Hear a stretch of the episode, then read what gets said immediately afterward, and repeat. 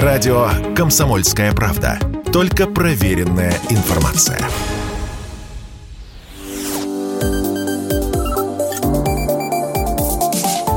Что нового в «Союзное государство»? Здравствуйте, в эфире программа «Что нового? Союзное государство». Меня зовут Михаил Антонов. И о главных событиях недели, которые собрались вот у нас и накопились, мы поговорим с нашими экспертами. Все эти события, они абсолютно разные, культурные, социальные, политические.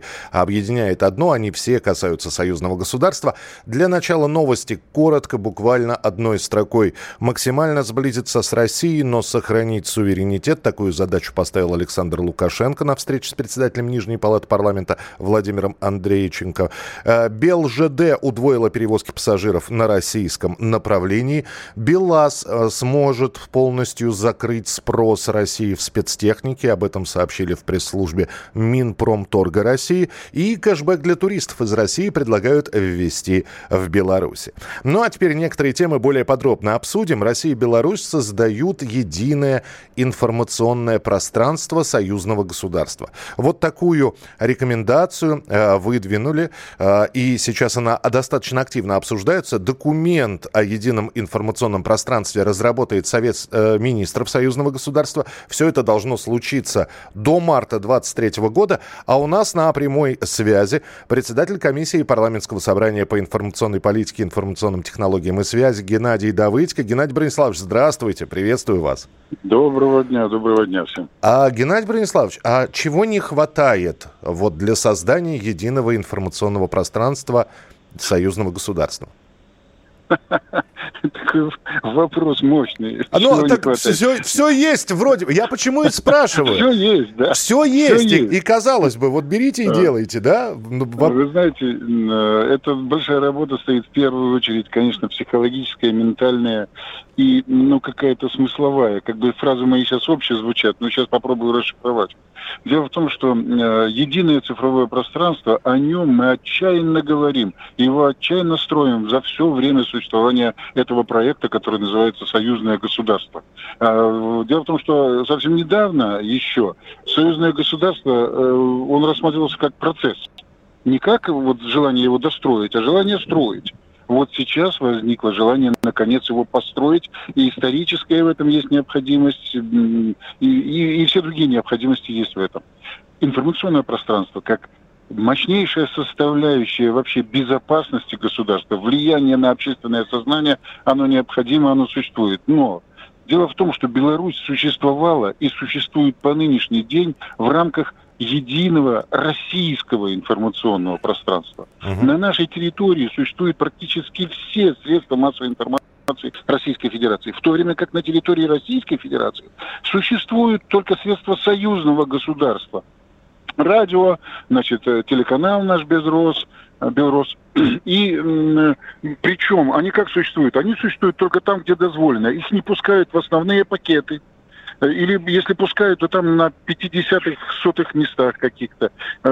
Скажем, в частных гостиницах, которые расположены в Москве, в Санкт-Петербурге, в Самаре, в других местах, в других городах, вы не увидите наших средств массовой информации, потому что владелец сам формирует контентный пакет, который идет, значит, и бываю в гостинице внутри. Я понимаю, и да, я такие... понимаю, что речь в том числе идет о включении того же самого «Белроса» или канала «Беларусь-один» в, в мультиплекс, в первую двадцатку. Конечно, когда мы, и когда мы пытаемся включить, нам выкатывают цену определенную, да, вот по такой цене, пожалуйста, мы э, включим. Э, возможно, будет, будет эта цена будет заплачена, и тогда, значит, мы будем доступны везде. Дальше возникает гораздо более серьезный вопрос, на самом деле, после организационного, смысловой. Дело в том, что наш потребитель информации привык все-таки больше к отрицательной информации. Она лучше покупается. И союзная тематика, когда мы стараемся ее отражать только в положительном, вот, вот мы построили, вот мы сделали, вот вы замечательные сейчас новости анонсировали и по БелАЗу, и по всему. Ну, как-то это мягко радует, но не шокирует, не удивляет. Это не является событием, сенсацией. Человек не будет подробное изложение слушать этих новостей, только специалисты. Вот здесь поработать с людьми, ну, в принципе, уже история с ними работает и понимает, как важно нам сближаться, чтобы наш материал, на, на нашу информацию воспринимали как родную, белорусскую. Вы Потому знаете, что, как да, правило, да. человек...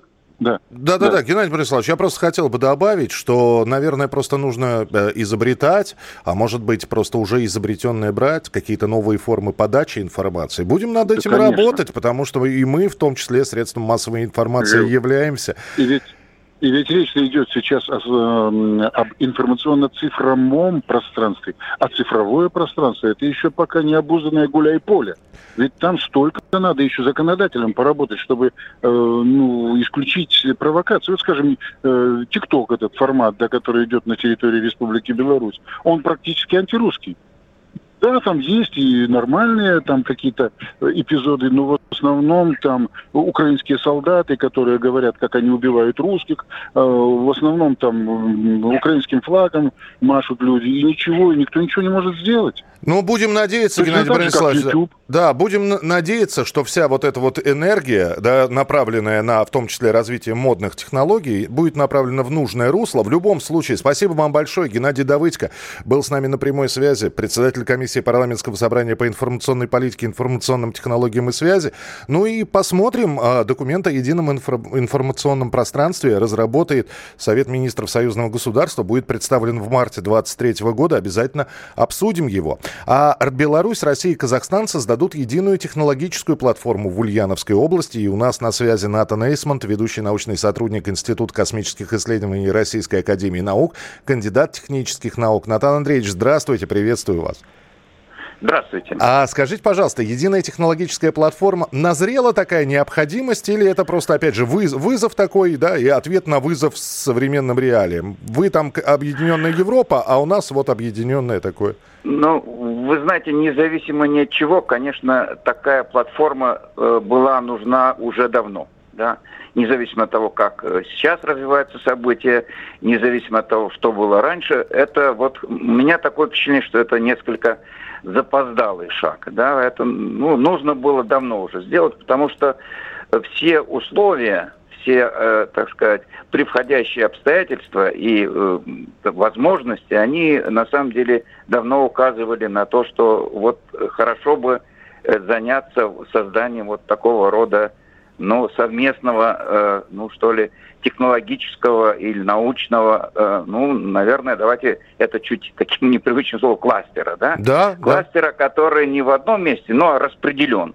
Распределен вот по трем странам. Но лучше поздно, что... чем никогда, Натан Андреевич, правда? Безусловно, безусловно. Так что я вот очень-очень рад, что вот это, такой шаг сделан, и этот шаг, безусловно, будет иметь вполне-вполне такие...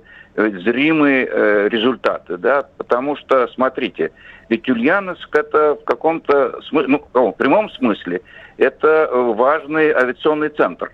Угу. Да, то есть вот Илы-семьдесят шесть изготавливают именно там, то есть там производство.